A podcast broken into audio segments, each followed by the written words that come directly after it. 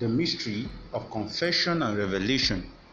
You are welcome to the first part of the mystery of confession and revelation. Jesus, in the Gospel of John, chapter 15, verse 7, told us that if you abide in me and my words abide in you, ask whatever you wish and it will be done for you. In that verse, Jesus reveals the connection and whole interdependency of confession and revelation.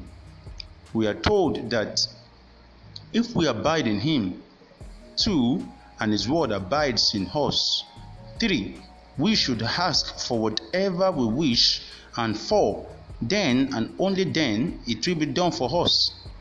It is from abiding in Him that we receive the word to confess. In other words, our confessions of faith will be empty in the absence of the Word of God. It is the word of God in our mouth that will come to pass. It is the word of God on our lips that has the stamp of heaven. God will watch over his word that will speak and he will perform it. Points to remember 1. Abiding is the beginning of revelation. 2. The revelation of his word in our hearts is the birthing of faith. 3. You only speak authoritatively when you hear from God. 4. God will only fulfill His words.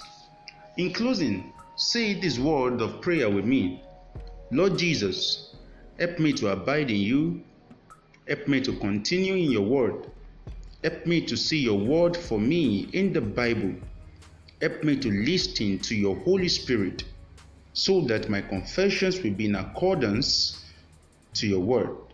Thank you, Jesus. Amen.